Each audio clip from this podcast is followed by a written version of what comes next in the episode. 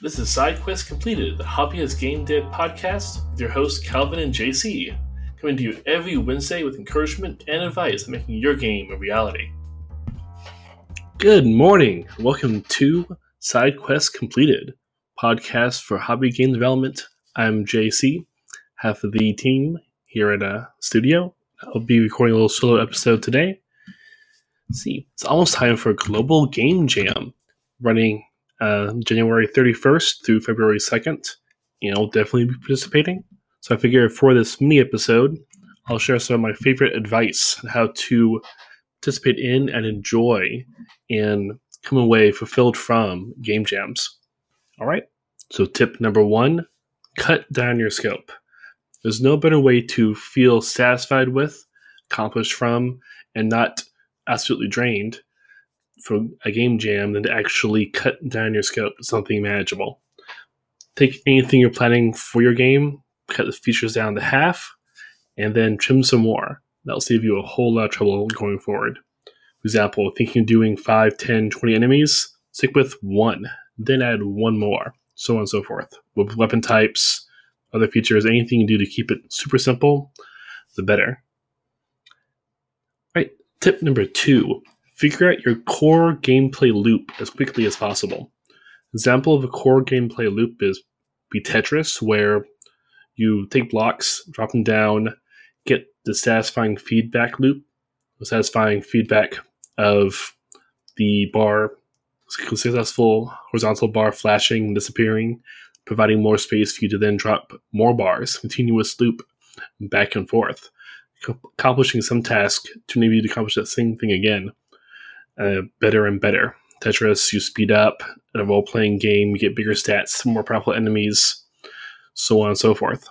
If you can figure that out really early into your planning for the game jam, you can expect a much more success when it comes to completing that game.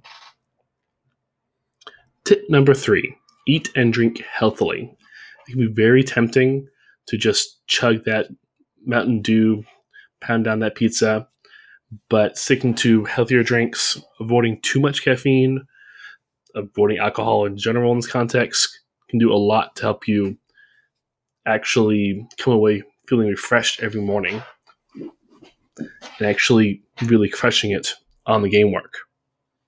Following on that, tip number four get enough sleep. It can be very tempting to stay up all night, see daybreak, and put in several extra hours in your game, but your brain does some of its best abstract problem solving when it's sleeping. So naps can help solve a problem that'd be terrible. Full night sleep will do that. And most importantly, you'll be fresh and alert next morning and you'll see fixes to problems you didn't even know you had. So I highly recommend getting a good night's sleep every night. Tip number five feel free to imitate. Yep, the last place, last thing you need to try and do in the middle of a game jam is be super original. All the original games in the past often taken incredible amounts of time to execute, or great research, lots of iteration. Game jam, you don't have time for that. One of the best things you can do strategically is take something familiar, or perhaps two familiar things, squish them together, see what comes of that. You don't have to worry at all about becoming brand new, most original game dev out of a 48 hour, 72 hour game jam. Just find something you enjoy making and execute on that quickly. All right. Tip number six have fun. This is incredibly important. Nothing inspires creativity, um, satisfaction, and ongoing energy as actually enjoying yourself. So if you're finding it's not actually things are actually working out, your new teammates or a game idea is just not satisfying you at all, feel free to drop it. Worst case, you oh, second the worst case, you drop out of the game jam, say you had a good try, move on. Worst thing that can happen is that you don't enjoy the game jam, burn out, and find yourself disinclined to participate again. So make sure you're enjoying it and feel like you want to come away and do it again next game jam. After all, there will be plenty of game jams down the road. Tip number seven pare down scope. I already said that's number one, but I'll say it again. Nothing makes a game more achievable in a tight time frame than actually paring down your expectations for the game. All right. Tip number eight practice your tools beforehand. It's a great uh, game jam is a great excuse to learn a new tool, but also a terrible time in which to learn a new tool. The last thing you want to do is to spend hours the very start of a very small time window just getting your new project to work at all or compile. What you can do instead is figure all that out the days, months, weeks leading up to the pod uh, to the actual game jam, and make it so that getting a whole new thing up and running, compiling a character on screen is second nature. It's the same way that sports players practice on the field with each other for hours and hours and hours long before they play the one game. Similarly, tip number nine practice teamwork.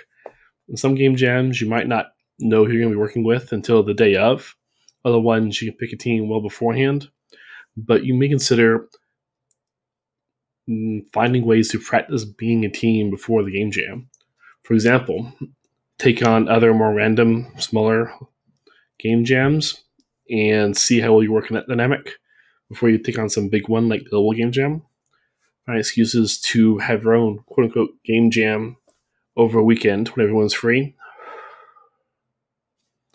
and just play around for a spell with no pressure to execute.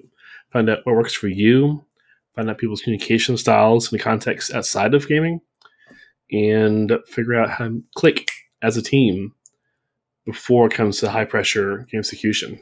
Similarly, you find yourself there being serious relationship issues and problems and whatnot, conflict during a game jam, it may be better to bow out before that and save the relationship long term, figure out what to do for the next one, if there is a next one, than to lose a friendship to the pressure of a game jam. And on that note, reiterate the importance of having fun in a game jam. At just like any sort of jam, it should be enjoyable. You should be coming away feeling uplifted from the experience. You'll have the ups and downs, the frustration of stuff not working, of bugs and failures, but keep an eye out for every opportunity to enjoy, to notice what you're learning, to track your successes, which is anything else, and enjoy yourself in the game jam. That by far is the most important thing you can do. I hope to see many y'all there at Global Game Jam. See what you do, and good luck. This has been Side Quest Completed with your host, JC. Da da da da. Psha.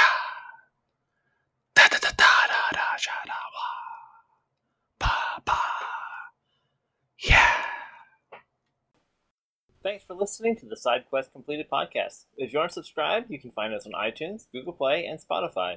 You can also find all our episodes and our RSS feed at sidequestcompleted.com. Subscribe today and don't miss an episode posted every Wednesday. Keep game deving, and we'll see you next week.